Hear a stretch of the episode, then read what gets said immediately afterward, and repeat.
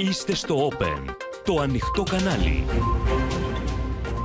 Κυρίες και κύριοι, καλησπέρα σας. Είμαι η Πόπη Τσαπανίδου. Ελάτε να δούμε μαζί τα νέα της ημέρας στο κεντρικό δελτίο ειδήσεων που αρχίζει τώρα. Με το όπλο του εκβιασμού η Τουρκία στη Σύνοδο Κορυφής του ΝΑΤΟ. Κλείδωσε συνάντηση Biden-Ερντογάν. Νέα επίθεση Ερντογάν στο Μητσοτάκι. Θα δώσει απάντηση ο Πρωθυπουργός αν προκληθεί στη Μαδρίτη, διαμηνεί η Αθήνα. Χωρίς δικαίωμα νέων αναδρομικών, πάνω από 2 εκατομμύρια συνταξιούχοι με απόφαση του Συμβουλίου Επικρατείας. Δεκάδες νεκροί από το ρωσικό χτύπημα σε εμπορικό κέντρο στην Ουκρανία. Πάνω από 20.000 κρούσματα κορονοϊού σε 24 ώρες. Έκκληση ειδικών για μέτρα προστασίας.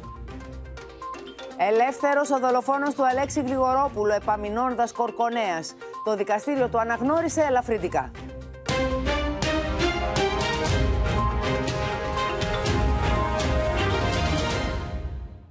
Με μία ακόμα επίθεση στην Ελλάδα, κυρίες και κύριοι, και τον Κυριάκο Μητσοτάκη, ξεκίνησε ο Ταγί Περδογάν το ταξίδι του για τη Μαδρίτη για τη Σύνοδο Κορυφής του ΝΑΤΟ. Ο Τούρκος πρόεδρος εντάσσει και τις αξιώσεις του στο Αιγαίο στο μεγάλο εκβιασμό που επιχειρεί προς τους συμμάχους και είναι πιθανό να θέσει θέμα για τα ελληνικά νησιά. Η Αθήνα πάντως δηλώνει έτοιμη να απαντήσει και ο Νίκος Δένδιας έδωσε μία πρώτη γεύση αποδομώντας τις τουρκικές διεκδικήσεις. Με μια πληρωμένη απάντηση, ο Υπουργό Εξωτερικών αποδόμησε τι τουρκικέ αξιώσει και τον επεκτατισμό που ξεδιπλώνει ο Ταγί Περντογάν από το Αιγαίο έω τη Λιβύη. Revisionist narratives can only arouse extremism. They can provoke tensions. And the same applies to illegal agreements, maps drafted in contravention of international law, if I may also say agreements and maps in contravention of common sense. Turkey with the Sarraj administration in, in Libya agreeing on exclusive economic zones bypassing Crete, as if Greece and Spain tomorrow may decide to draft exclusive economic zone map, pretending that Italy in the middle does not exist, and pretend that this is common sense. Ο Ταγί Περντογάν, πάντω, λίγο πριν μπει στο αεροπλάνο που θα τον μετέφερε στη Μαδρίτη για τη σύνοδο του ΝΑΤΟ, επιτέθηκε και πάλι στον Έλληνα Πρωθυπουργό. İkili bir görüşmeyi benim Mitsotakis'le yapmam mümkün değil. Bunu açıkladım. Sizler demek ki bizi iyi takip etmiyorsunuz. Yapılması mümkün değil. Bitti o iş. E şimdi bunu bitirmiş bir lider kalkıp da Mitsotakis'in oradaki talebine evet diyebilir mi? Hayır. Bitti o iş. O kapıyı kapattık. Bundan sonra kendilerine çeki düzen verecekler. Η Ελλάδα αποτελεί καθημερινό στόχο τη τουρκική ηγεσία για όλα τα θέματα. Ο Τούρκο πρόεδρο, πέραν όλων των άλλων, εμφάνισε τη χώρα μα ω κράτο που στηρίζει του εχθρού τη Τουρκία. Bize karşı biliyorsunuz 15 Temmuz darbe girişimini yapan FETÖ terör örgütünün en önemli sığınağı neresi oldu? Yunanistan oldu. Ve Türkiye'den kaçanlar gerek Edirne'den gerek farklı yollardan hep nereyi tercih ettiler? Yunanistan'ı tercih ettiler. Δεν θέλουμε εντάσεις, θέλουμε πάντοτε σχέσεις καλής γειτονίας. Πιστεύουμε ότι έχουμε πράγματα που πρέπει από κοινού να δούμε και να αντιμετωπίσουμε ως προκλήσεις. Τονίζω πάντοτε ανυποχώρητη σε ό,τι αφορά βασικά ζητήματα που έχουν να κάνουν με τα κυριαρχικά μας δικαιώματα και την εθνική μας κυριαρχία. Το μόνο που δεν αποκάλυψε ο Τούρκος πρόεδρος λίγο πριν αναχωρήσει για τη Μαδρίτη ήταν το αν θα θέσει στη Σύνοδο θέμα Αιγαίου. Εάν οι Τούρκοι θέσουν το οτιδήποτε μας αφορά, ο Κυριάκος Μητσοτάκης είναι αστακός από πλευράς οπλοστασίου. Και βέβαια προς τη δεξαμενή των εθνικιστών ψηφοφόρων στην Τουρκία δεν κοιτάζει μόνο ο Ερντογάν, αλλά και η αντιπολίτευση.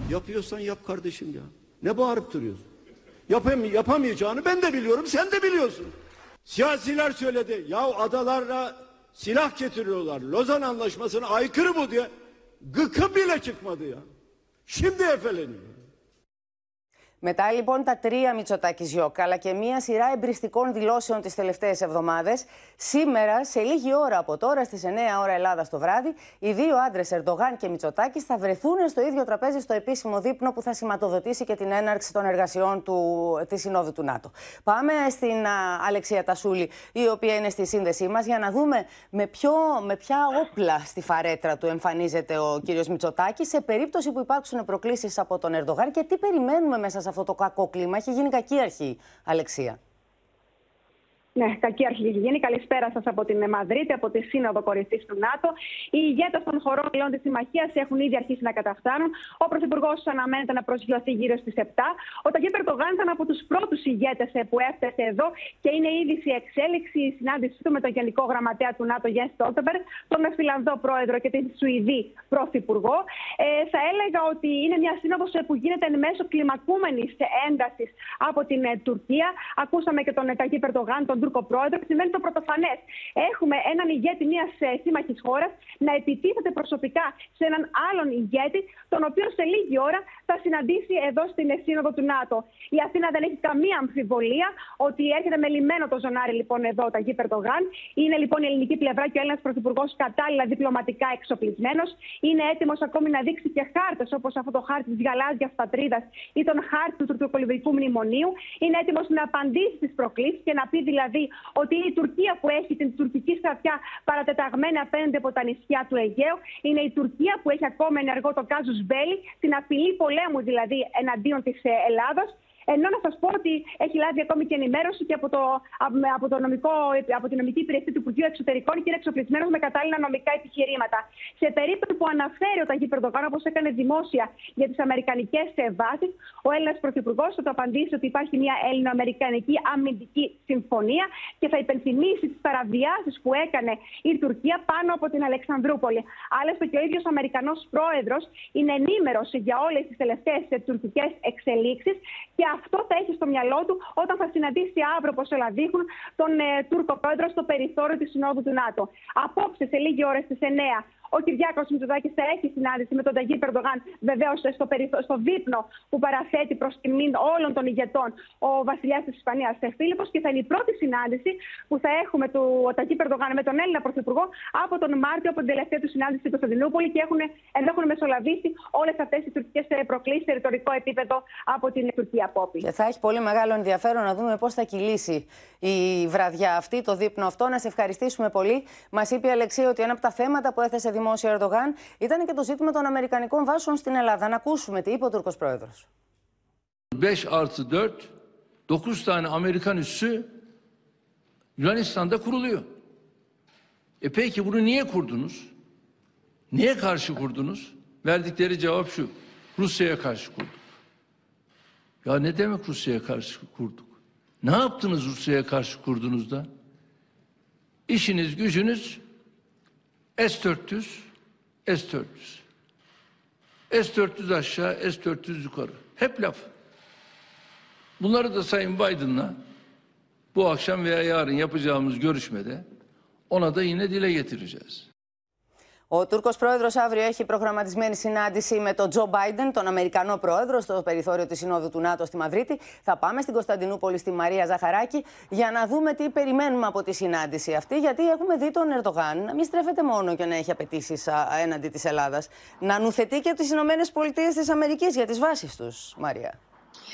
Ε, πρώτα απ' όλα, Πόπι, καλησπέρα. Ο Τούρκος πρόεδρος από τη στιγμή που έκλεισε το ραντεβού αυτό με τον Biden πάει στη Μαδρίτη για να παίξει σκληρά και να φέρει βέβαια πίσω κέρδη. Ποια μπορεί να είναι αυτά τα κέρδη, F-16 φυσικά. Το είπε λοιπόν σήμερα φεύγοντας ότι αυτό θα βασικά θα διαπραγματευτεί όταν θα δει τον Αμερικανό πρόεδρο είτε απόψε το βράδυ είτε αύριο. Προκειμένου λοιπόν να δώσει αυτό το ναι στη Σουηδία και τη Φιλανδία. Ε, να πούμε βέβαια ότι το πολυπόθητο αυτό ραντεβού φαίνεται να το έκλεισε ο εκπρόσωπό του Ιμπραχήμ Καλίν, ο οποίος συνομιλεί συνεχώς με τον σύμβουλο του Biden, τον Τζέικ Σάλιβαν. Οι τουρκικές πιέσεις λοιπόν φαίνεται ότι απέδωσαν, γιατί χθες ο Σάλιβαν είχε χρησιμοποιήσει το ρήμα μπορεί, ότι μπορεί και να μην γίνει. Ε, μπορεί όμως και ο Ερντογάν άφησε παράθυρα συμβιβασμού και γι' αυτό ο Biden να δέχτηκε να τον δει. Πέρα όμως από τα αμυντικά κέρδη που μπορεί να φέρει, ο Τούρκος ε, πρόεδρος πάει ε, στη, στη Μαδρίτη για να συναντηθεί με τον Biden για να παραπονεθεί και για την Ελλάδα. Θα θέσει λοιπόν θέμα Αμερικανικών βάσεων όπως είπε, ε, στην Ελλάδα. Όπως είπε, φεύγοντας από εδώ, από την, ε, από την Άγκυρα, δεν αποκλείεται να θέσει και θέμα αποστρατικοποίησης νησιών, γιατί βέβαια για την Τουρκία όλο αυτό είναι ένα πακέτο. Δεν ξέρουμε λοιπόν αν θα θέσει ζήτημα Ελλάδας στο ΝΑΤΟ. Το σίγουρο είναι ότι θα θέσει ζήτημα Ελλάδας στον Τζο Μπάιντεν από τη στιγμή που έχει αυτό το ραντεβού. Θεωρεί λοιπόν ο κύριος Ερντογάν ότι έχει χάσει την πρωτοκαθεδρία που είχε κάποτε η Τουρκία στην ανατολική πτέρυγα του ΝΑΤΟ και την έχει κερδίσει η Ελλάδα αυτή τη στιγμή και είναι αυτό που τον ενοχλεί πολύ περισσότερο και όχι μήπως επιτεθεί βέβαια η Ελλάδα όπως λέει στο εσωτερικό του ακροατήριο. Ο Ερντογάν στο εσωτερικό τώρα έχει, έφυγε έχοντας καταφέρει να αλλάξει την ατζέντα, έχοντας συμπαρασύρει και την αντιπολίτευση σε αυτό.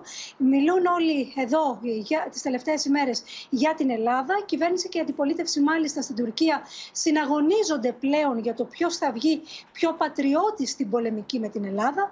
Ο Κεμάλ Κελιτζδάρογλου σήμερα είπε ότι το θέμα των νησιών το είχε φέρει χρόνια πριν ο ίδιος στην πολιτική σκηνή και ας κάνει σήμερα τον Ταΐ, όπως είπε χαρακτηριστικά ο Ερντογάν, καθυστερημένα.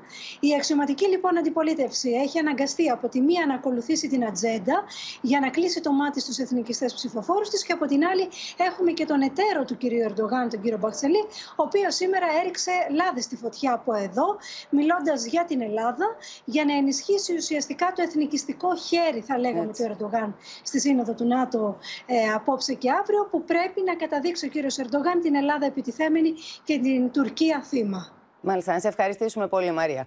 Στο μεταξύ, ο Ερντογάν αυτή την ώρα συναντάται, πριν από λίγο ξεκίνησε η συνάντησή του με τους ηγέτες της Φιλανδίας και της Σουηδίας, αλλά και το Γενικό Γραμματέα του ΝΑΤΟ, σε μια τετραμερή συνάντηση, στην οποία εμφανίστηκε μέχρι στιγμής, δημοσίως τουλάχιστον, αμετακίνητος στου όρους που θέτει, προκειμένου να άρει το βέτο για την ένταξη των δύο σκανδιναβικών χωρών στη Βορειοατλαντική Συμμαχία αποφασισμένος να τραβήξει τον εκβιασμό για την ένταξη της Σουηδίας και της Φιλανδίας μέχρι τέλους, για να πάρει όσα περισσότερα ανταλλάγματα μπορεί, φαίνεται πως είναι ο Ταγί Περντογάν, στέλνοντας σκληρά μηνύματα λίγο πριν αρχίσει η κρίσιμη σύνοδος του ΝΑΤΟ στη Μαδρίτη.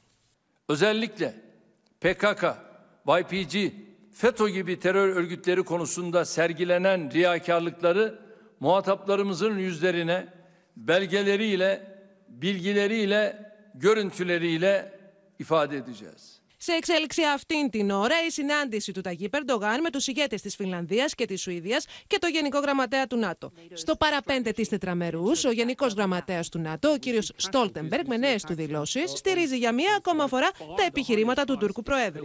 We have to take into account the security interests of all allies, and Turkey has expressed some serious concerns um, um, on issues like terrorism, and um, we all know that no NATO ally has suffered more terrorist attacks than uh, Turkey. Um, thousands of people have been killed, uh, and, uh, and PKK and other groups, um, they are responsible for these terrorist attacks. Συγκρατημένα αισιόδοξο για την έκβαση των συνομιλιών, ο Πρωθυπουργό τη Ισπανία, Πέδρο Σάντσεφ. Of course, uh, we would like to have an agreement in uh, the Madrid summit uh, between Turkey and Finland and Sweden. But if uh, this is not the case, I believe that the conversations will go on, and um, I'm pretty sure that we will find an agreement sooner or later. Είναι εντυπωσιακό πάντως το γεγονός ότι ο Στόλτεμπεκ για μία ακόμη φορά εξέφρασε την ανησυχία του για την Τουρκία. Για μία ακόμη φορά είπε ότι πρέπει να λαμβάνονται υπόψη οι ανησυχίες της Τουρκίας. Ποτέ δεν έχει αναφερθεί βεβαίως στη χώρα μας και στις ανησυχίες της χώρας μας, που επίσης είναι μέλος του ΝΑΤΟ. Πάμε όμως στη Μαρία Ρόνι, καθώς η συνάντηση Ερντογάν με τις δύο σκανδιναβικές χώρες αλλά και το ΝΑΤΟ είναι σε εξέλιξη. Να δούμε αν υπάρχουν κάποιες πληροφορίες, αν έχει αλλάξει το κλίμα ή αν πραγματικά μείνει μετακίνητο στο βέτο του Ερντογάν. Πώς πάει αυτό το παζάρι; Μαρία. Ναι, λοιπόν, ε, ξεκίνησε λοιπόν η Σύνοδος ε, Κορυφής, θα ξεκινήσει υπό τη σκιά του τουρκικού βέτο στην ένταξη της Φιλανδίας και της Σουηδίας. Μαθαίνω ότι βρίσκεται ακόμα σε εξέλιξη η συνάντηση του Τούρκου Πρόεδρου Ερντογάν με τον ε, Πρόεδρο της Φιλανδίας και την Πρωθυπουργό της Σουηδίας. Ε, με την παρουσία του Γενικού Γραμματέα του ΝΑΤΟ, του κυρίου Στόλτερμπεργκ. Ε, το φαίνεται ότι οι εντατικές συνομιλίες των τελευταίων ημερών ε, απέδωσαν κάποιους καρπούς, διότι λίγο νωρίτερα η Υπουργός Εξωτερικών της Σουηδίας ανακοίνωσε ότι οι συνομιλίες με την Τουρκία έχουν σημειώσει πρόοδο και το ίδιο είπε περίπου και ο, Φιλανδο, ο Φιλανδός Πρόεδρος, είπε ότι υπάρχει μια μεγαλύτερη αμοιβαία κατανόηση ανάμεσα στη Φιλανδία και την Τουρκία Τώρα. Φαίνεται λοιπόν ότι μπορεί να βρεθεί μία λύση σήμερα ή αύριο. Ε, οι πληροφορίες λένε ότι δεν αποκλείεται ο Τούρκος πρόεδρος Ερντογάν να πει το μεγάλο ναι στην ένταξη των δύο χωρών, ενδεχομένως αύριο, και να εμφανιστεί ως θριαμβευτής, ότι υποχώρησε την ίστατη στιγμή για το καλό της ε, συμμαχίας. Δεν ξέρουμε βέβαια με τι ανταλλάγματα θα το κάνει αυτό. Ακούσαμε τη Μαρία Ζαχαράκη ότι ζητάει F-16. Θα το δούμε.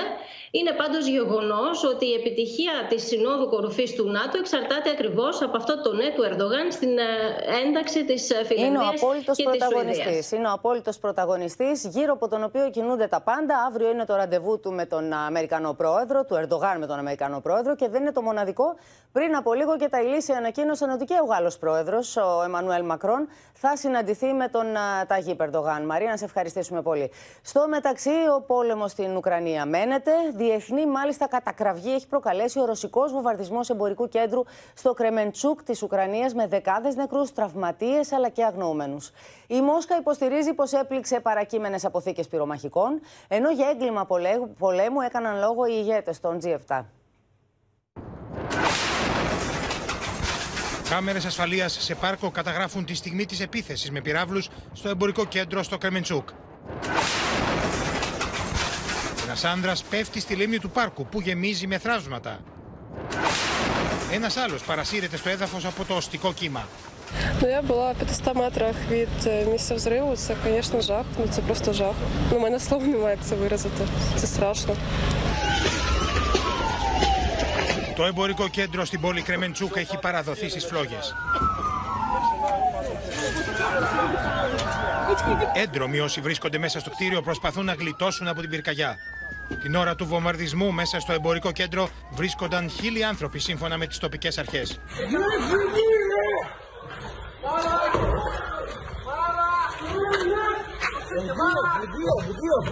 Тебе чувство таке, що просто ти летиш Я якось так вперед, от, знаєш, вперед головою туди кудись. Η στέγη του κτηρίου κατέρευσε με αποτέλεσμα να παγιδευτούν δεκάδε άνθρωποι. Μέχρι στιγμή 25 είναι οι νεκροί, 60 οι τραυματίε, ενώ αγνοούνται άλλοι 21. Російська держава стала найбільшою терористичною організацією світу. Από την άλλη, το ρωσικό πεντάγωνο ανακοίνωσε πω στόχο ήταν αποθήκε με πυρομαχικά και διέψευσε ότι έπληξε το εμπορικό κέντρο. Детонация хранившихся боеприпасов к западному оружию вызвала пожар в расположенном рядом с территорией завода нефункционирующем торговом центре.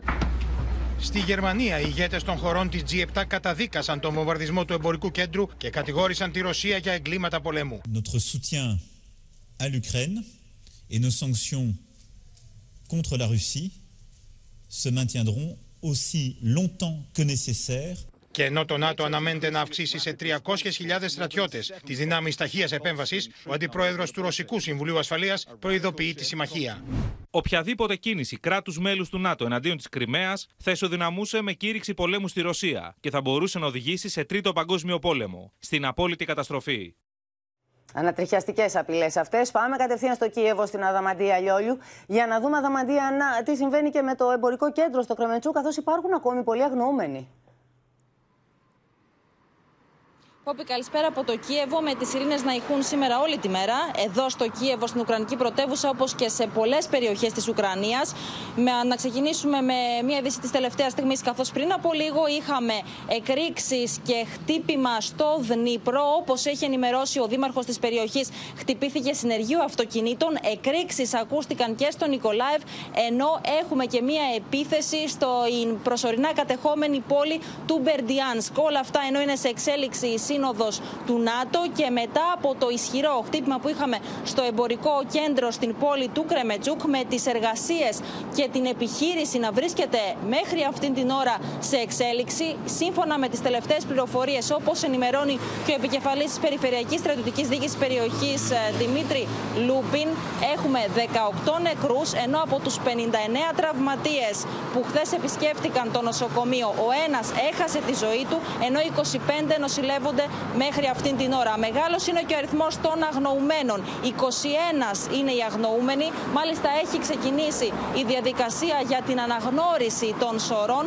Ψάχνουν οι διασώστες μέσα από τα συντρίμια καθώς το συγκεκριμένο εμπορικό κέντρο έχει καταστραφεί, έχει καεί ολοσχερός. Όπως έχει ενημερώσει ο Υπουργός Εσωτερικών που βρέθηκε στο σημείο, είναι πάρα πολύ δύσκολο να γίνει η αναγνώριση. Πιθανόν κάποιοι από τους αγνοούμενους να συμπεριλαμβάνονται μέσα στους νεκρούς, καθώς είναι δύσκολο να αναγνωριστούν γιατί οι σωροί έχουν καεί εντελώς, καθώς και άλλες σωροί είναι διαμελισμένοι, με τους συγγενείς να δίνουν δείγματα DNA και τη διαδικασία να προχωρά, καθώς έχει στηθεί εκεί σχετική εγκατάσταση, όπως και η τοπική αστυνομία βρίσκεται στο συγκεκριμένο σημείο. Τώρα, να πούμε ότι στην φημολογία που ακούστηκε ότι ο δεύτερος πύλαυρος έχει χτυπήσει ένα συνεργείο αυτοκινήτων που βρίσκεται κοντά στην περιοχή. Έχει δώσει μία απάντηση ο ιδιοκτήτης του συνεργείου, λέγοντας ότι επισκευάζει μόνο ιδιωτικά οχήματα και όχι στρατιωτικά. Επομένως, δεν αποτελεί στρατιωτικό στόχο. Ενώ μιλήσαμε και με τον ε, εκπρόσωπο του Υπουργείου Άμυνας της Ουκρανίας για το θέμα αυτό. Μας είπε ότι τα αεροσκάφη σηκώθηκαν από το ρωσικό έδαφος, ότι πρόκειται για αεροσκάφη ε, τα οποία έχουν μια ακτίνα βολή ε, μεγάλης έκτασης, ενώ οι πύραυλοι που χτύπησαν το συγκεκριμένο σημείο είναι παλαιού τύπου και σοβιετικού. Και ότι στο συγκεκριμένο σημείο απαντάει στι αιτιάσει και στην αιτιολογία που δίνει το Ρωσικό Υπουργείο Άμυνα ότι δεν υπάρχει στρατιωτικό στόχο. Στόχο ήταν καθαρά η πολιτική εγκατάσταση, το εμπορικό να... κέντρο, με του αμάχου να βρίσκονται εκείνη Αδαμαντία, την ώρα. να σε ευχαριστήσουμε πολύ να ακούσουμε ένα απόσπασμα από τα όσα σου είπε ο εκπρόσωπο άμυνα του Υπουργείου Άμυνα τη Ουκρανία. У нас є усі підстави вважати, що Російська Федерація завдала цього жахливого удару свідомо, Цілячи по цивільному об'єкту, оскільки ні в самому е, торговому центрі, ні на його околицях, ні навіть близько жодного військового об'єкта немає. Станом на зараз ми знаємо, що Росія використовує проти України так званий ракетний терор, аби залякати наших людей, знизити рівень патріотизму і зламати дух українців. Але Росії не вдасться уникнути відповідальності за цей черговий злочин, які би фейки сьогодні Росія не розповсюджувала. Зараз вони говорять про те, що на- начебто там щось здетонувало і таке інше. Ні, це був ракетний російський удар, свідомий. І наші протиповітряні сили протиповітряної оборони це чітко зафіксували. На превеликий жаль, у нас є усі підстави вважати, що Росія продовжить завдання ракетних ударів по об'єктах, передусім цивільної, а також військової інфраструктури в Україні. Ελάτε τώρα να δούμε και τη ρωσική εκδοχή στην, α, στην, στο χτύπημα αυτό, το τραγικό αυτό χτύπημα. Ο Θανάσης Αυγερινός από τη Μόσχα α, έχει ρεπορτάζ και από ό,τι καταλαβαίνουμε η Ρωσία λέει ότι δεν γίνανε έτσι τα πράγματα, Θανάση.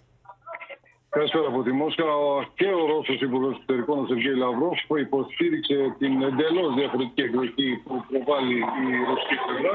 Και βρίσκεται αυτό από την καστή επιφερόμενη κατά τη Μόσχα του Κρεμετού, λέγοντα ότι ήταν άλλη μια ψευδής από το Κίεβο και ανατοϊκά μέσα ερμηνεία της επίθεσης σε αποθήκες όπλων και πυρομαχικών. Οι Ρώσοι μιλούν για ένα μεγάλο εργοστάσιο επισκευής ε, οχημάτων, ε, όχι ένα απλό μικρό συνεργείο, α, πολλαπλάσιος σε έκταση από το εμπορικό κέντρο που βρισκόταν εκεί και κατά τη Μόσχα δεν λειτουργούσε ε, ότι όλη αυτή η επίθεση και η επικοινωνιακή προβολή από τα δυτικά μέσα έχει κατασκευαστεί για να φτιαχτεί κλίμα εν ώψη της Συνόδου του ΝΑΤΟ. Ο Ρώσος Υπουργός σχολίασε επίσης και τις ε, διαδοχικές εκτιμήσεις που ακούγονται, όπως είπε, πότε από τον Βρετανό Πρωθυπουργό Τζόνσον, πότε από τον Καγκελάριο Σόλτς και πότε από τον Ζωζέπ Μπορέλ, ότι υπό τις σημερινές συνθήκες ε, είναι ανεπίτρεπτες οι συνομιλίες για, ε, μεταξύ Μόσχας και Κιέβου ε, και ε, είπε ότι αυτή η πολιτική εκδηλώνει ορισμένη σχιζοφρένεια α, που έχουν αυτοί οι ηγέτες Ρωτήθηκε επανειλημμένος ο Λαυρόφ για το πώς αντιμετωπίζει τις συνομιλίες ο ίδιος ο πρόεδρος Ζελένσκι, που επίσης είπε ότι δεν είναι τώρα ώρα για διαπραγματεύσεις. Ο κύριος Λαυρός σχολίασε με καρστικό τρόπο ότι δεν πρόκειται να κάνει υποθέσεις για το τι σκέφτεται και ελπίζει ο Ζελένσκι. Δεν έχει καμία σημασία, είπε, τι πιστεύει ο ίδιος, γιατί δεν αποφασίζει αυτός. Αποφασίζουν στην Ουάσιγκτον και μάλιστα σε επίπεδο χαμηλόβαθμων υπαλλήλων του State Department. Χρησιμοποιώντας μάλιστα σκληρή γλώσσα, ο Λαυρόφ είπε ότι όσο περισσότερο η Δύση τροφοδοτεί με όπλα την Ουκρανία, τόσο περισσότερο θα διαρκούν οι εχθροπραξίες και θα παρατείνεται ο επιθανάτιος ρόγχος του ναζιστικού καθεστώτος. Αυτή είναι η φράση που χρησιμοποίησε. Να σε ευχαριστήσουμε πολύ, Θανάση, για το ρεπορτάζ. Τώρα, ενόχληση στην Αθήνα, κυρίες και κύριοι, προκαλεί αποδοχή από υπηρεσία της Κομισιόν ενός εμπορικού σήματος με το οποίο ο τουρκικός οργανισμός τουρισμού επιχειρεί να οικειοποιηθεί το Αιγαίο ως τουριστικό προορισμό, αποκαλώντας το μάλιστα Τουρκεγαίο. Η προσπάθεια έχει προκαλέσει αντιδράσεις, ενώ η κυβέρνηση αναζητά τρόπους να ακυρώσει την καταχώρηση αυτού του σήματος ο τρόπος με τον οποίο έγινε η καταχώρηση δεν επέτρεψε στο να διατυπωθεί κάποια ένσταση εκείνο το διάστημα. Ερευνάται πώς και γιατί έγινε. Δεν παράγει αυτό κάποια πολιτικά ζητήματα. Την αντίδραση της κυβέρνησης προκαλεί η κίνηση της Τουρκίας να οικειοποιηθεί το όνομα του Αιγαίου στην παγκόσμια αγορά τουρισμού, προωθώντας καμπάνια με το εμπορικό σήμα Τουρκετζίαν. Στην τουρκική παγίδα φαίνεται ότι έπεσε η γραφειοκρατία της Ευρωπαϊκής Επιτροπής που άναψε στα τέλη Δεκεμβρίου του 2021 το πράσινο φως για τη χρήση του σήματος. Ο Γιάννης Οικονόμου προανήγγειλε προσφυγή της χώρας στην Κομισιόν. Δεν το δέχτηκε η Ευρωπαϊκή Ένωση. Είναι ένα γραφείο στο ένα Αλικάντε. γραφείο, ναι. Το οποίο στην ουσία κατοχυρώνει βιομηχανικές ιδιοκτησίες. Και προφανώς θα υπάρξει πολύ γρήγορα προσφυγή. Για προπαγανδιστική καμπάνια κάνει λόγο Βασίλης Κικίλιας, κατηγορώντας την Άγκυρα για εργαλειοποίηση και του τουρισμού.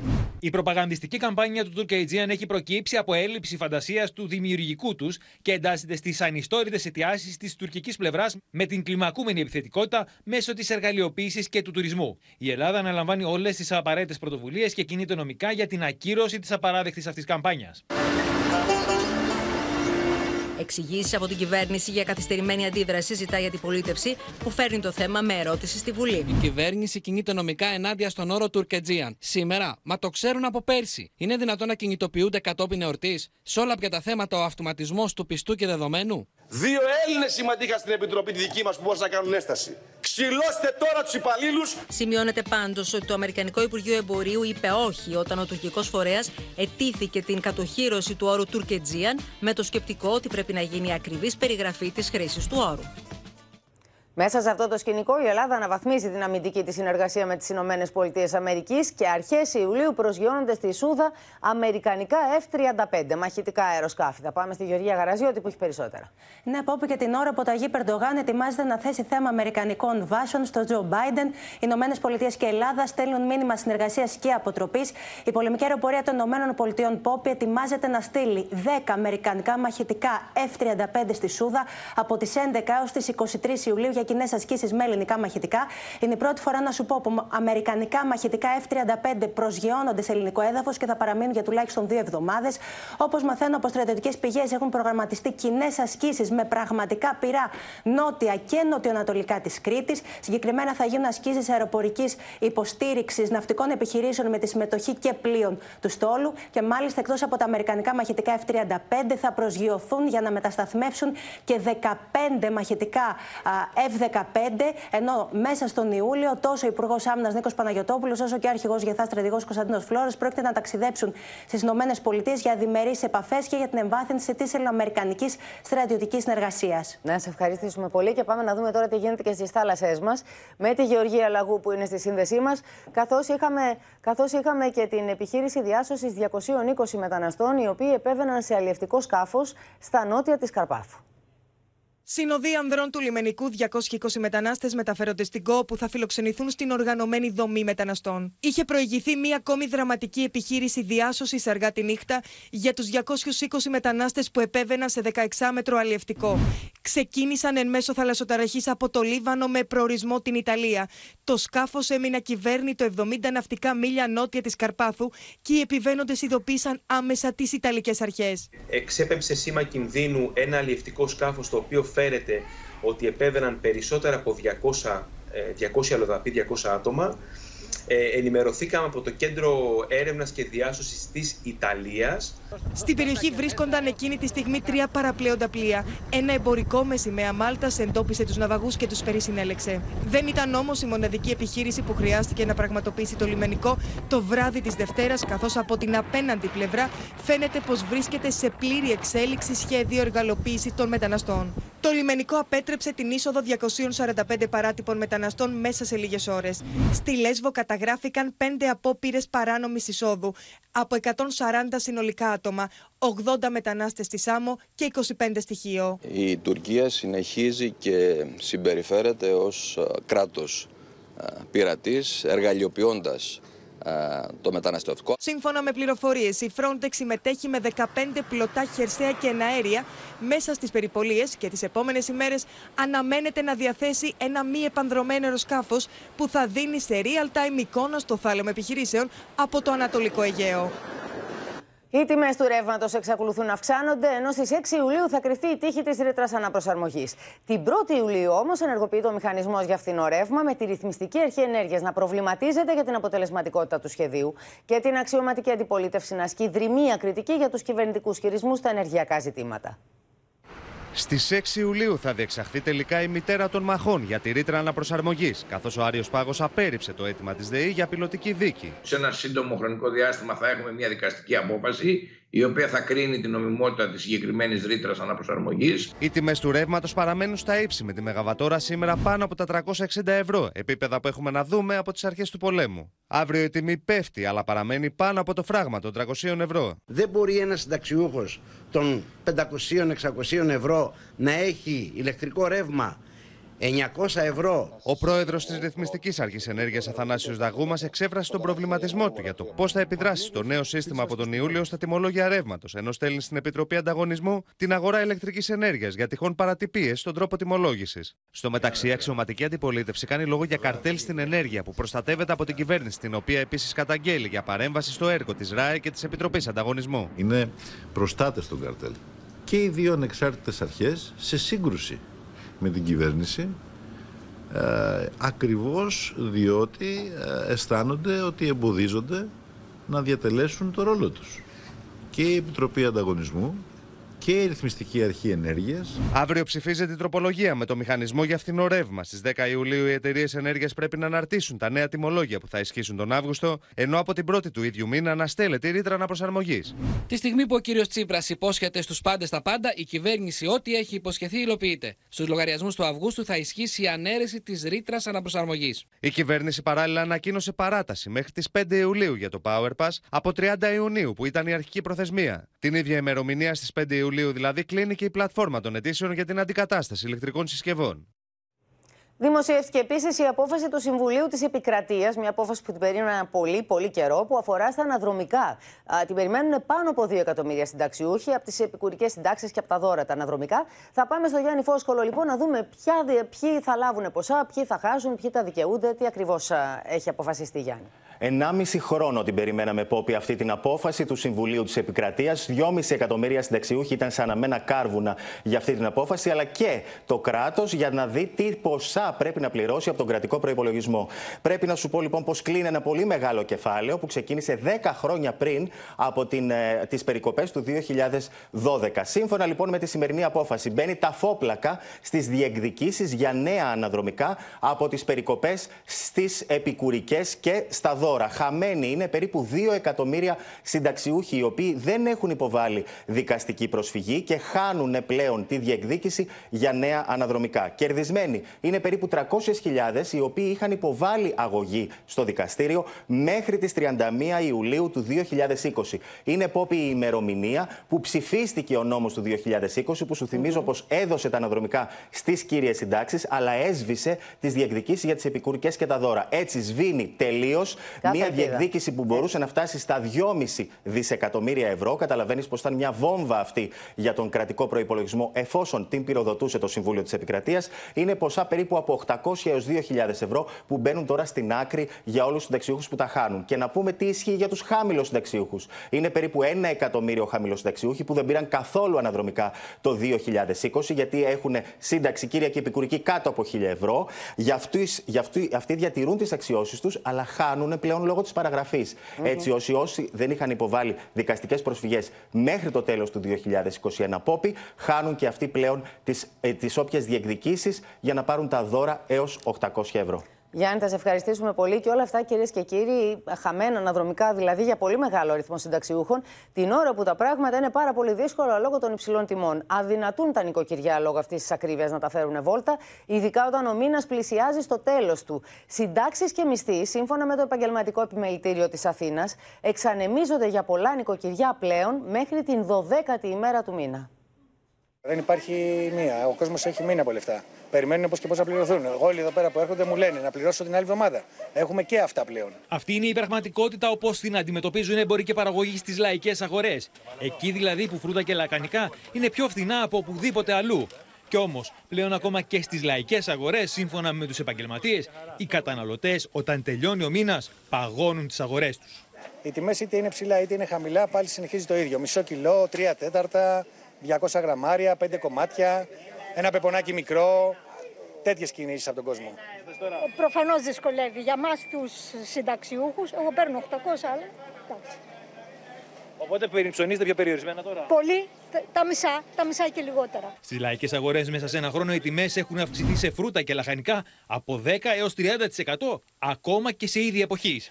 Μας έφαγαν οι λογαριασμοί. Εδώ, εδώ βολεύονται. Τα προϊόντα δολε- βολεύονται εδώ πέρα. Οι ντομάτες 1,70, 1,80. Ε, εντάξει, οικονομικά παίρνουμε, οικονομικά. Δυσκολεύομαι τη σύνταξη. Τι, τι θα φάω, τι θα πληρώσω. Η ακρίβεια στα είδη πρώτης ανάγκης σε συνδυασμό με την αύξηση της ενέργειας αλλά και των καυσίμων οδηγεί τους καταναλωτές ώστε να τελειώνει ο μισθός τους στη 12η μέρα του μήνα αντί τη 18η που τελειώνει το μήνα Οκτώβριο.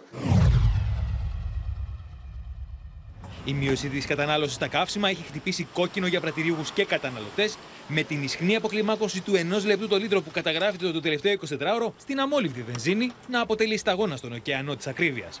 Δεν μας φτάνει μέχρι τις 15 του μήνα τη βγάζουμε. Είμαι δημόσιος υπάλληλος και βάζω το ελάχιστο έτσι ώστε να μπορώ να κινούμε να πάω στην υπηρεσία μου ή οπουδήποτε άλλο χρειάζεται η οικογένεια. Σύμφωνα με τους πρατηριούχους, από αύριο αναμένεται να πέσει η τιμή του πετρελαίου κίνησης κατά 4 λεπτά το λίτρο, κάτι που εκτιμάται ότι θα συνεχιστεί μέχρι το τέλος της εβδομάδας. Οι τιμές των καυσίμων λοιπόν τσουρουφλίζουν επίσης την, α, την τσέπη μας μέσα σε αυτό το οικονομικό σκηνικό. Και επειδή α, ποτέ δεν αποκλείεται να υπάρχει περιθώριο κάποιοι να εσχροκερδίσουν, έχει σημασία να δούμε τα αποτελέσματα των ελέγχων που γίνονται για την εσχροκέρδεια. Είναι ο Βασίλης Πανός μαζί μας που θα μας τα πει αναλυτικά. Τι έχουν δείξει λοιπόν οι έλεγχοι; Εγώ, Πόπι, θα έλεγα πως είναι ακόμα χειρότερο να, να, να συνειδητοποιήσω ότι υπάρχουν κάποιοι οι οποίοι σκροκερδούν με τέτοιες τιμές στην, αντλία της, ε, στην αντλία των καυσίμων. Καταδικαστέο πάντα, πόσο μάλλον τώρα που ο κόσμος έχει τόση ανάγκη. Τα πρώτα λοιπόν αποτελέσματα που έχει στη διάθεσή του το Open από τους ελέγχους που ξεκίνησαν πριν από δύο μήνες σε στοχευμένα πρατήρια καυσίμων δείχνουν μεγάλο ποσοστό εσχροκέρδειας από ορισμένους πρατηριούχους. Συγκεκριμένα από τους πρώτους 156 ελέγχους που έχουν ολοκληρωθεί έχουν εντοπιστεί παραβάσεις εσχροκέρδειας σε 55 ε, πρατήρια. Σε 156 ή 55 Ακριβώς. παραβάσεις είναι μεγάλο ποσοστό. Είναι πολύ μεγάλο ποσοστό. Είναι της τάξης του 35% το ποσοστό των παραβατών. Και βεβαίως για όλους αυτούς που έχουν εντοπιστεί θα μπουν πρόστιμα της τάξης των 5.000 ευρώ έκαστο, που σημαίνει συνολικά 240.000 ευρώ πρόστιμα. Μάλιστα, να σε ευχαριστήσουμε πολύ, Βασίλη. Με αναφορές στο 2015, εμπλουτίζεται η συζήτηση για πρόορη προσφυγή στις κάλπες, με την κυβέρνηση και την αξιωματική αντιπολίτευση να αλληλοκατηγορούνται για την κατάσταση της οικονομίας και το ποιος φταίει. Τα σενάρια πάντως για πρόορε εκλογές έχουν φουντώσει τις κόντρες, οι οποίες όπως όλα δείχνουν θα κλιμακωθούν στο δρόμο για το φθινόπωρο. every time to, when, when we when we get to this time of the year, you know, end of June, beginning of July, you know, we remember what happened in 2015 and how close we, we came to a complete catastrophe. We paid a very heavy price uh, for choices that were uh, made uh, um, uh, during, um, during, during that year. Αυτή η αποστροφή του Πρωθυπουργού στη συνάντηση με την Αντιπρόεδρο της Κομισιόν Βεστάγκερ και οι βαριές εχμές για τη διακυβέρνηση ΣΥΡΙΖΑ προκάλεσαν την οργισμένη αντίδραση της αξιωματικής αντιπολίτευσης. Όσο και αν προσπαθεί ο κύριος Μητσοτάκης να εξαπατήσει για ακόμη μια φορά τον ελληνικό λαό, οι πολίτες γνωρίζουν, κρίνουν και συγκρίνουν τα πεπραγμένα των κυβερνήσεων της δεξιάς, που μόνο συμφορές έφεραν στον τόπο, και της κυβέρνησης του ΣΥΡΙΖΑ, που θωράκισε τη χώρα, κράτησε την κοινωνία όρθια και άνοιξε το δρόμο για την ανάπτυξη. Ένταση όμως επικράτησε και στη Βουλή με αναφορές το 2015 και αφορμή τη συζήτηση για τα ναυπηγεία Καραμαγκά. Φτάνει και από την υποκρισία. Είπαμε, σας είπα να είστε ψεύτες, αλλά όχι τόσο. Φτάνει και το θέμα έχει όρια. Όταν ο κόσμος αισθάνεται αυτή την ακρίβεια, αισθάνεται αυτή την πίεση, νομίζω ότι η απόσταση, αυτά που λέει ο κύριος Σταϊκούρας και την πραγματικότητα που αισθάνεται ο ελληνικός λαός θα φανούν πάρα πολύ γρήγορα. Οι έντονες κόντρες κυβέρνησης και αντιπολίτευσης έρχονται στη σκιά των σενάριων για πρόορε εκλογές. Με τα επιτελεία των κομμάτων εμφανίζονται βέβαια για κάλπες στο φθινόπωρο. Δεν έχετε ζητήσει συγγνώμη για τίποτα. Δεν έχετε πει μια κουβέντα. Κάνατε ένα ολόκληρο συνέδριο και δεν βρήκατε μια κουβέντα να εξηγήσετε στο λαό είναι, τι πέρασε το 2015 και μετά. Ο λογαριασμός λέει Κυριάκος Μητσοτάκης, κύριε Παπαδημητρίου. Και είναι 2022. Αφήστε λοιπόν τα παραμύθια για το 2015. Εκλογές ζητά και ο Νίκος Ανδρουλάκης. Η κυβέρνηση με τον τρόπο αυτόν που χειρίζεται τα πράγματα δεν έχει κανένα δείγμα σοβαρότητας και πρέπει να γίνουν εκλογές για να φύγει. Έχουν κατεβάσει τα μολύβια, τα στυλό, δεν εργάζονται υπουργοί. Έχουν άλλες προτεραιότητες. Έχουν πάει όλες οι εκλογές του περιφέρειες. Με ρωτάτε αν πρέπει να γίνουν, βέβαια πρέπει να γίνουν εκλογές. Ελεύθερος αφέθηκε κυρίες και κύριοι ο Επαμινώνδα Κορκονέας που είχε κρυθεί ένοχος για τη δολοφονία του Αλέξανδρου Γρηγολόπουλου. Ο πρώην ειδικός φρουρός πήρε το ελαφρυντικό του πρώτερου σύνομου βίου που του άνοιξε το δρόμο προς την ελευθερία. Πρωτόδικα του είχε επιβληθεί ποινή ισόβιας κάθερξη για ανθρωποκτονία από πρόθεση. Η απόφαση προκάλεσε την οργή της μητέρας του Αλέξανδρου. Ο Αλέξανδρος θα έκλεινε τα 29 του χρόνια. Ο δολοφόνος σήμερα κυκλοφορεί ελεύθερος. Η μητέρα του Αλέξανδρου Γρηγορόπουλου ξεσπά με το άκουσμα της αναγνώρισης ελαφρυντικούς στον Επαμινόνδα Κορκονέα που του ανοίγει για δεύτερη φορά την πόρτα της φυλακής. Η απόφαση που βγήκε είναι προσβλητική απέναντι στην ελληνική κοινωνία, στην ελληνική δικαιοσύνη και απέναντι στον Αλέξανδρο. Τα ισόβια που είχαν επιβληθεί από το πρωτόδικο δικαστήριο στον πρώην ειδικό φρουρό για τη δολοφονία του Γρηγορόπουλου όταν εκείνος ήταν 15 ετών, έσπασαν αυτή τη φορά από τους τέσσερις ενόρκους που ψήφισαν υπέρ της αναγνώρισης του ελαφρυντικού του πρώτερου σύνομου βίου. Υπάρχει τεράστια ευθύνη του δικαστηρίου, των τακτικών δικαστών για αυτό το οποίο συνέβη και βεβαίως η κουτοπώνηρη στάση του να κρύβονται πίσω από τους ενόρκους ε, δεν πείθει. Η υπόθεση της δολοφονίας του Γρηγορόπουλου οδηγήθηκε για δεύτερη φορά στο Μικτόρκο το εφέτειο της Λαμίας μετά την ανέρεση που είχε ασκήσει ο εισαγγελέας του Αερίου Πάγου για την αναγνώριση του ελαφρυντικού. Θα ζητήσουμε να διαβιβαστεί η δικογραφία στον αρμόδιο εισαγγελέα να μελετηθεί όλο το σκηνικό το οποίο επεκράτησε η απόφαση προκάλεσε και πολιτικές αντιδράσεις. Βαστιφύλακας Κορκονέας αφέθηκε πάλι ελεύθερος. Ο Αλέξανδρος Γρηγορόπουλος καταδικάστηκε σε θανατική ποινή χωρίς ελαφρυντικά. Ο Επαμνόνδα Κορκονέας είχε αποφυλακιστεί τον Ιούλιο του 2019. Τότε το δευτεροβάθμιο δικαστήριο του είχε αναγνωρίσει το συγκεκριμένο ελαφρυντικό και του είχε επιβάλει ποινή κάθερξης 13 ετών. Επειδή όμως είχε εκτίσει πάνω από 11 χρόνια φυλακή, είχε αφαιθεί ελεύθερος. Αυτοί οι άνθρωποι, οι ένορκοι, ισότιμοι με τους δικαστές, απέδωσαν δικαιοσύνη. Την Παρασκευή, οι δικηγόροι της μητέρας του Αλέξανδρου θα πραγματοποιήσουν επίσημο διάβημα στον εισαγγελέα του Αρίου Πάγου, ζητώντας την ανέρεση της απόφασης, αλλά και πειθαρχικό έλεγχο των εμπλεκομένων, καθώς και έλεγχο για το εάν υπήρξε επηρεασμός δικαστικών προσώπων και ενόρκων. Εκτόξευση κρουσμάτων κορονοϊού σήμερα στη χώρα με 20.084 νέες μολύνσεις. Επιβεβαιώνονται έτσι εκτιμήσεις των επιστημόνων που μέσα στις επόμενες εβδομάδες θα φτάσουμε και τα 30.000 κρούσματα ημερησίως. Προς το παρόν δεν υπάρχει σημαντική πίεση υγείας στο σύστημα υγείας, ωστόσο οι ειδικοί επιμένουν στην τήρηση των μέτρων. Η ραγδαία αναζωπήρωση της πανδημίας στη χώρα μας αποτυπώνεται στη σημερινή καταγραφή των κρουσμάτων. Για πρώτη φορά, έπειτα από τρεις περίπου μήνες, οι νέες μολύνσεις ξεπέρασαν τις 20.000. Οι επαναμολύνσεις ξεπέρασαν τις 3.000, 16 ασθενείς έχασαν τη ζωή τους, ενώ 95 δίνουν μάχη διασωληνωμένοι στις εντατικές. Το δικό μας το μοντέλο μας δίνει κορύφωση μετά τις 15 Ιουλίου. Πιθανότατα θα φτάσουμε στο ύψος που ήταν τουλάχιστον η όμικρον 2, που σημαίνει 20 με 30.000 κρούσματα. Η περαιτέρω επιδείνωση της επιδημιολογικής κατάστασης καταδεικνύεται και από την αύξηση στο οικό των λιμάτων, που στην Αττική φτάνει στο 66%. Σε Θεσσαλονίκη, Λάρισα και Βόλο αγγίζει ή υπερβαίνει το 100% για να φτάσει στο 145% στα Χανιά. Οι νοσηλευόμενοι με κορονοϊό έχουν αυξηθεί και πλησιάζουν τους 1.300. Με το Υπουργείο Υγείας, όπως αποκάλυψε το ΟΠΕ, να έχει θέσεις σε εφαρμογή σχέδιο διαχείρισης κρίσης με το άνοιγμα νέων απλών κλινών στα νοσοκομεία. Η όμικρον 5 παραλλαγή ε, είναι χειρότερη από την όμικρον την αρχική, δηλαδή προσβάλλει με επιστημονικά δεδομένα και το κατώτερο αναπνευστικό σύστημα, άρα υπάρχει μεγάλος κίνδυνος να βλέπουμε και πνευμονίες πλέον, αναπνευστικές ανεπάρκειες Στην προσπάθεια να φρεναριστεί το πανδημικό κύμα, τρέχει και το πρόγραμμα της δεύτερης αναμνηστικής δόσης του εμβολίου για όλους άνω των 30 ετών. Το Σεπτέμβριο θα πρέπει συνολικά όλη η Ευρώπη να υπάρξει κοινή πολιτική και μακάρι να υπάρξει να φτάσουμε να τα καταφέρει η επιστήμη να έχουμε το μονοσωματικό εποχικό εμβόλιο. Τα επιδημιολογικά δεδομένα εξέτασαν σήμερα τα μέλη της Επιτροπής των Ειδικών, στο τραπέζι των οποίων πάντοτε υπάρχουν περιοριστικά μέτρα, δίχως πάντως να υπάρχει σκέψη για άμεση επαναφορά κάποιων. Σύνδεση τώρα με τη Δέσποινα Βλεπάκη, γιατί Δέσποινα τον ακούσαμε τον Υπουργό Υγείας ότι το Σεπτέμβριο θα πρέπει να ληφθεί κεντρική απόφαση και ευρωπαϊκή για τα μέτρα που θα πρέπει να πάρθουν ή για το εμβόλιο το μονοδοσικό.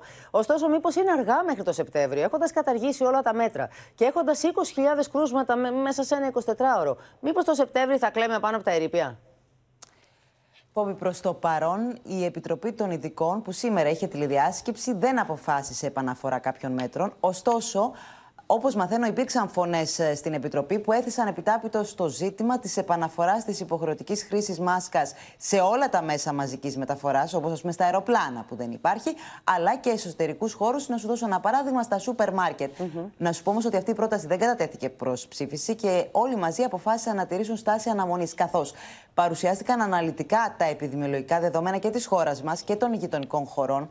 Υπάρχει ανησυχία για την αύξηση των κρουσμάτων στην Επιτροπή των Ειδικών. Ωστόσο, σύμφωνα με τα μοντέλα που τρέχουν, φαίνεται και η πρόβλεψη είναι ότι οι διασωληνωμένοι δεν θα ξεπεράσουν τους 200 μέχρι το τέλος Αυγούστου, που είναι πολύ κρίσιμο αυτό, με το όριο το ψυχολογικό, αλλά και για την πίεση στο σύστημα υγείας, να είναι οι 250 διασωληνωμένοι. Μάλιστα. Σε ευχαριστήσουμε πάρα πολύ.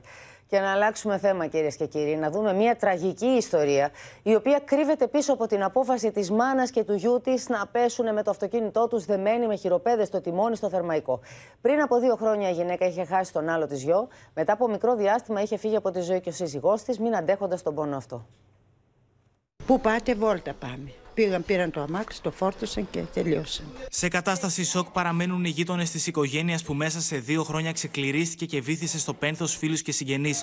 Όπως φαίνεται, η συνειδητή απόφαση μητέρας και γιου να δώσουν τέλος στη ζωή τους βουτώντας με το αμάξι στους νέους επιβάτες συνδεμένοι με χειροπέδες, έγραψε τον επίλογο μιας οικογενειακής τραγωδίας. Πέθανε και ο σύζυγος, έμεινε μόνη με το γιο, είχαν προβλήματα ψυχολογικά και ο γιος και αυτή. Δύο φορές έκανε προσπάθεια να να πηδήξει από το τέταρτο από εδώ πλάγια. Βοηθήσαν οι γείτονες, κάνανε προσπάθεια όλοι, αλλά το μοιραίο δεν έπαθε. Ο θείο του 50χρονου ήταν ο άνθρωπος που τους είδε για τελευταία φορά το Σάββατο και δύο ημέρες αργότερα ειδοποιήθηκε για τον θάνατό τους. Ο πατέρας και εκείνος από ψυχολογικά, όχι ψυχολογικά. Από στεναχώρια και εγώ τον έβλεπα, ο άνθρωπος δεν αφού δεν, δεν είχε όπως εγώ τώρα είμαι πεθαμένος. Σύμφωνα με πληροφορίες, πριν από δύο χρόνια έφυγε από τη ζωή η κόρη της οικογένειας και μέσα σε λίγο χρονικό διάστημα κατέληξε ο πατέρας, ο οποίος πέθανε από τη στεναχώρια για την απώλεια του παιδιού του. Είδα νομίζω το λιμενικό εδώ πέρα ότι οι άνθρωποι αυτοί δέθηκαν με χειροπέδες και πέσαν στη θάλασσα. Είναι σοκαριστικό, όχι τρομερό μόνο. Ε, ε, δηλαδή, τι να πω, έχω πέσει από τα ουράνια απλά. Η πρώτη εκτίμηση από την ιατροδικαστική εξέταση απέκλεισε πάντως το σενάριο της εγκληματικής ενέργειας. Κάποιες ιδιαίτερες συνθήκες ανέβρεσης. Ήταν και οι δύο προσαρμοσμένοι και οι δύο προσδεδεμένοι στο τιμόνι του οχήματος και μεταξύ τους προσδεδεμένοι. Σύμφωνα με πληροφορίες, αύριο αναμένεται να διενεργηθεί νεκροψία νεκροτομής στις δύο σωρούς. Είναι πραγματικά συγκλονιστικό θέμα. Και πάμε τώρα και σε ένα σοκαριστικό τροχαίο δυστύχημα στο Χαλάνδρη. Ένα γόρι 18 ετών σκοτώθηκε όταν το αυτοκίνητο που οδηγούσε καρφώθηκε σε δέντρο. Αργότερα συνελήφθη ένας 19χρονο. Φαίνεται ότι τα δύο παιδιά έκαναν κόντρες μεταξύ τους, με το θύμα να μην έχει ούτε άδεια οδήγησης. Τα δύο αυτοκίνητα κινούνται το ένα δίπλα στο άλλο επί της οδού Παλαιολόγου. Έχουν αναπτύξει μεγάλη ταχύτητα με κατεύθυνση προς τη Νέα Ιωνία. Λίγα μέτρα παρακάτω όμως το κακό δεν αργεί. Το αυτοκίνητο που κινείται δεξιά ξεφεύγει από την πορεία του και προσκρούει σε δέντρο με τέτοια σφοδρότητα που το ξεριζώνει. Ο 20χρονο οδηγός του δεύτερου αυτοκινήτου πατάει φρένο και επιστρέφει στο σημείο της τραγωδίας. Εκεί βρίσκει το 18χρονο φίλο του νεκρό. Ο 18χρονο έχασε τον έλεγχο του αυτοκινήτου και με μεγάλη ταχύτητα έπεσε πάνω σε αυτό το δέντρο στη διαχωριστική νησίδα. Λόγω της φοδρή πρόσκρουσης, ο νεαρός έχασε ακαριέα τη ζωή του. Ο 18χρονος οδηγός δεν είχε δίπλωμα οδήγησης αλλά δεν φορούσε ούτε ζώνη ασφαλείας. Ξαφνικά ακούσαμε ένα σπινιάρισμα γύρω στα 50 με 100 μέτρα τουλάχιστον και ξαφνικά ένα μπουάμ σαν μπόμπα. Είχα στον έλεγχο ότι κάτι τον τρόμαξε, αυτό ξέρω εγώ. Ο φίλος του 18χρονου δεν τον εγκατέλειψε. Η αστυνομία αργότερα τον συνέλαβε και το μεσημέρι οδηγήθηκε στον εισαγγελέα, ο οποίος του άσκησε δίωξη για το κακούργημα της επικίνδυνης οδήγησης που προκάλεσε τον θάνατο άλλου ανθρώπου. Το πιο πιθανό είναι να κάνανε κόντρα εκείνη την ώρα. Πήγαινε με χίλια. Δεν υπάρχει περίπτωση να καταφέρει να ρίξει μια μουριά οι αρχές προσπαθούν να εξακριβώσουν εάν οι δύο νεαροί έκαναν κόντρες με τα αυτοκίνητά τους, ενώ έγιναν και οι απαραίτητες εξετάσεις τόσο στο θύμα όσο και στον 20χρονο φίλο του για να διαπιστώσουν εάν είχαν καταναλώσει αλκοόλ ή άλλες ουσίες. Σε ισόβια κάθερξη όπως και πρωτόδικα καταδικάστηκε ο αγκιοχειρουργός για το θάνατο της 36χρονη Μεσήτριας το 2017. Η άτυχη γυναίκα μητέρα τριών παιδιών είχε πάει στο Ιπποκράτιο νοσοκομείο για να υποβληθεί σε εγχείρηση αφαίρεσης κυρσών. Είμαστε πολύ ικανοποιημένοι με την απόφαση που βγήκε για την ισόβια κάθριξη, αλλά φυσικά καμία απόφαση δεν φέρνει πίσω τη μητέρα μου. Λίγα λεπτά μετά την καταδίκη του 43χρονου αγκιοχειρουργού και πάλι σε ισόβια, τα παιδιά και ο σύζυγος της 36χρονη νιώθουν δικαίωση που παρέμεινε η πρωτόδικη ποινή, αν και όπως λένε η Διάνα δεν γυρίζει πίσω. Η δικαιοσύνη έχει αποδοθεί. Μπράβο στο δικαστήριο. Ευχαριστώ σε όλους που μας συμπαραστάθηκαν, που μας βοήθησαν σαν οικογένεια. Νιώθουμε δικαιωμένοι. Βέβαια, καμία ποινή όσο μεγάλη και να είναι δεν θα μπορεί να φέρει πίσω μία σύζυγο, μία μητέρα στα τρία ανήλικα παιδιά που άφησε, μία μοναχοκόρη. Η δίκη σε δεύτερο βαθμό κράτησε για μέρες. Ήταν Απρίλιος του 2017 όταν η άτυχη μεσήτρια πήγε στο Ιπποκράτιο για να υποβληθεί σε θεραπεία από τον αγκαιοχειρουργό. Όπως προέκυψε, ο ειδικευόμενος γιατρός της χορήγησε αναισθητικό και η γυναίκα εξέπνευσε. Στη συνέχεια, αντί να αναζητήσει βοήθεια, τη μετέφερε με το αυτοκίνητό του σε ερεμικό σημείο στη Χαλκιδική, όπου πέταξε το άψυχο σώμα της θα έχει ικανό χρόνο να συνειδητοποιήσει πλέον το μέγεθος της ασυνείδητης πράξης του. Ο κατηγορούμενος ήταν κοινικός, αμετανόητος, ψυχρός. Ο γιατρός αρχικά είχε προσπαθήσει να θολώσει τα νερά και έδειχνε τον σύζυγο της 36χρονη ως ύποπτο για την δολοφονία της.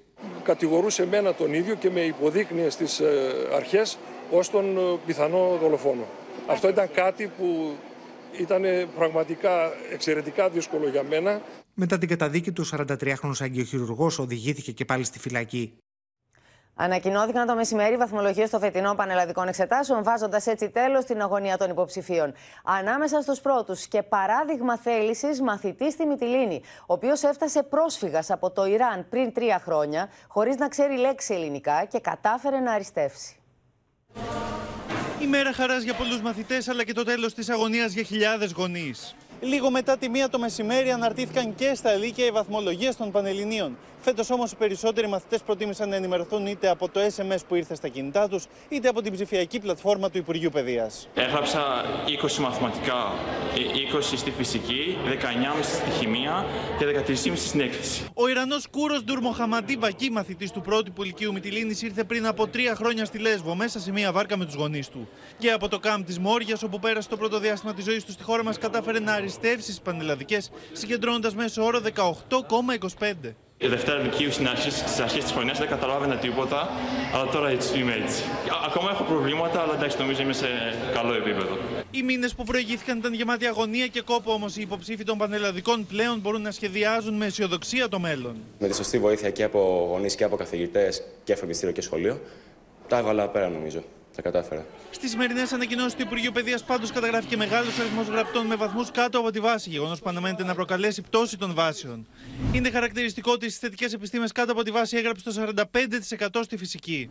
Στο πεδίο των ανθρωπιστικών επιστημών κάτω από τη βάση έγραψε το 47,9% στην ιστορία και το 45,13% στα λατινικά. Ενώ πολύ μεγάλο ήταν το ποσοστό όσων δεν πέρασαν τη βάση σε φυσική και χημεία. Στο πεδίο των επιστημών υγείας και στα μαθηματικά, στο πεδίο των οικονομικών σπουδών. Υπάρχουν και ακραίες βαθμολογίες χαμηλές, κάτι που το αναμέναμε.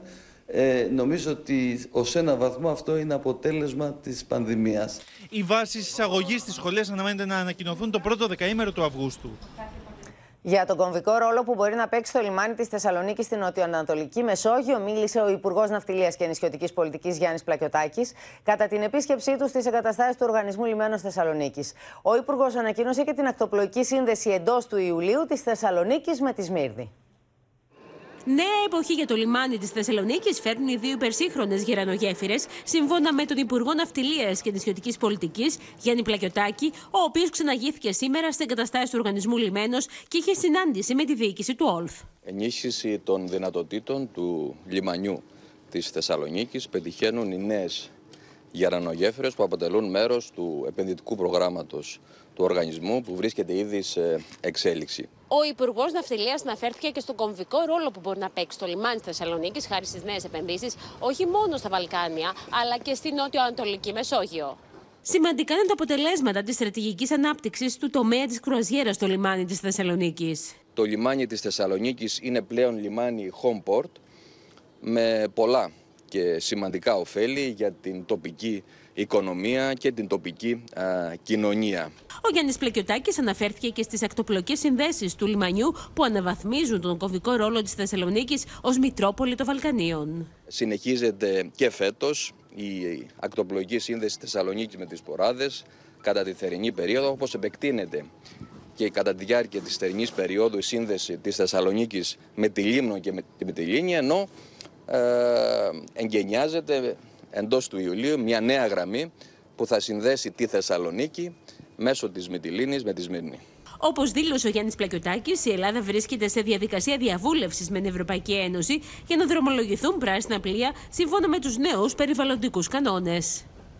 Τα αποκαλυπτήρια της προτομή του Παύλου Μπακογιάννη στο παλαιό ψυχικό έκανε χθες η πρόεδρος της Δημοκρατίας, όπως θα δούμε στο ρεπορτάζ. Η πρόεδρος της Δημοκρατίας, Κατερίνα Σακελαροπούλου, κάνει τα αποκαλυπτήρια της προτομής του του Παύλου Μπακογιάννη στο άλσος που φέρει το όνομά του στο παλαιό ψυχικό, σε μια τελετή που διοργάνωσε ο Δήμος Φιλοθέης Ψυχικού. Η κόρη του Αλεξία δεν κρύβει τη συγκίνησή της. Ο Παύλος Μπακογιάννης έχει μείνει στις μνήμες των περισσότερων για τον τρόπο που πέθανε. Ηρωικά, μαρτυρικά. Ο φόρος του αίματος όμως είναι φόρος βαρύς για εκείνους που μένουν και λερώνει τις ψυχές τους για το υπόλοιπο του βίου τους. Αναφέρθηκε στον τρυφερό και ταυτόχρονα αυστηρό με τα μαθήματα πατέρα, αλλά και στον πολιτικό, στον βαθιά ιδεολόγο, στον πολέμιο του σκοταδισμού. Όλα μπορούν να σας τα πάρουν, έλεγε, ακόμα και την ομορφιά σας. Αυτό που έχετε μέσα στο κεφάλι σας δεν μπορεί να σας το πάρει κανείς. Ο Παύλος Μπακογιάννης όμως αξίζει στην πραγματικότητα να τον θυμόμαστε για τον τρόπο που έζησε και για αυτά που πίστευε. Και όταν έλεγε μετά τη Χούντα, ας μην ξανακαταντήσουμε ήρωες, σαν αξόρκιζε το μέλλον που θα ερχόταν. Στην τελετή παραβρέθηκαν η Ντόρα Μπακογιάννη και ο Δήμαρχος Αθηναίων Κώστας Μπακογιάννης. Ο δημοσιογράφος και συνεργάτης του Παύλου Μπακογιάννη, Γιάννης Βλαστάρης, έκανε λόγο για έναν παθιασμένο δημοσιογράφο και πολιτικό. Έναν καθαρόαιμο και παθιασμένο δημοσιογράφο, έναν οξύνο απολυτικό επιστήμονα και όπως αποδείχθηκε και ένα ριζοσπάστη πολιτικό. Κυρίως όμως μια ξεχωριστή προσωπικότητα. Παραβρέθηκαν επίσης εκπρόσωποι της κυβέρνησης, βουλευτές, πολιτικοί και πλήθος κόσμου. Το μίσος στην πολιτική στέρισαν από τη χώρα ένα σπουδαίο άνθρωπο που είχε πολλά να προσφέρει. Η πρωτομή φιλοτεχνήθηκε από τον καλλιτέχνη Γεώργιο Καλακαλά. Κυρίες και κύριοι, εδώ ολοκληρώθηκε το κεντρικό δελτίο ειδήσεων. Μείνετε στο Open αμέσως μετά η ξένη αστυνομική σειρά Private Eyes με τον Jason Priestley, τη Cindy Sampson. Στις 9 μην χάσετε την ξένη ταινία δράσης μέγιστη ταχύτητα. Σας ευχαριστούμε που και σήμερα ήσασταν εδώ κοντά μας. Ευχαριστούμε που εμπιστευτήκατε εμάς για την ενημέρωσή σας. Καλό βράδυ σε όλους. Να περάσετε πολύ όμορφα και βεβαίως μην ξεχνάτε, το καλό θα νικήσει. Γεια σας.